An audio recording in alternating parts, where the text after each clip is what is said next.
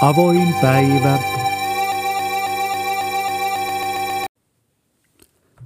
Hyvää huomenta. Tehdäänpä ajatuskoe.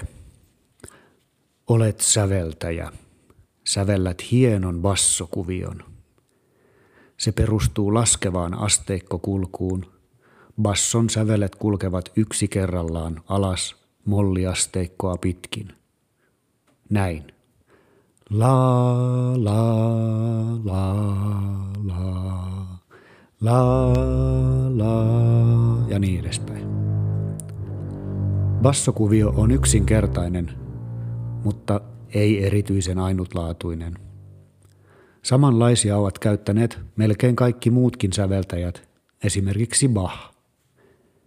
Itse asiassa bassokuvio on kovinkin tavallinen.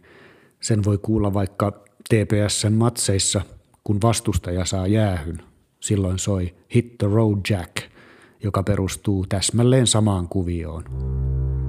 No, ei se mitään. Musiikissa asiat menevät tällä tavalla. Kappaleet muistuttavat toinen toisiaan. Mutta jos pidetään kuitenkin kiinni siitä, että olet nyt säveltänyt tuollaisen bassokuvion, niin paljonko olisit valmis lyömään vetoa sen puolesta, että hiukan yli 200 vuoden päästä joku säveltää uuden kappaleen, jossa on tuo sama bassokuvio ja laittaa sen sinun nimisi. Anna kun arvaan. Et yhtään. Et senttiäkään.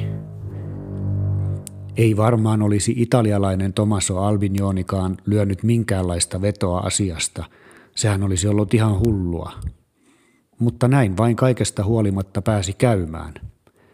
Nimittäin vähän yli 200 vuotta Albinionin kuoleman jälkeen vuonna 1958 italialainen Remo Giasotto, Giazzotto, Giazzotto, mikäli sävelsi Adagio-nimisen kappaleen ja väitti sen perustuvan Albinionin säveltämään bassokuvioon, joka koostuu muutamasta alaspäin menevästä sävelestä – vaikka Jasotto tietenkin rohmusi tekijänoikeudet itselleen, tuo sävellys tunnetaan yhä Albinionin adagiona ja siitä on tullut yksi maailman soitetuimmista klassisen musiikin sävellyksistä.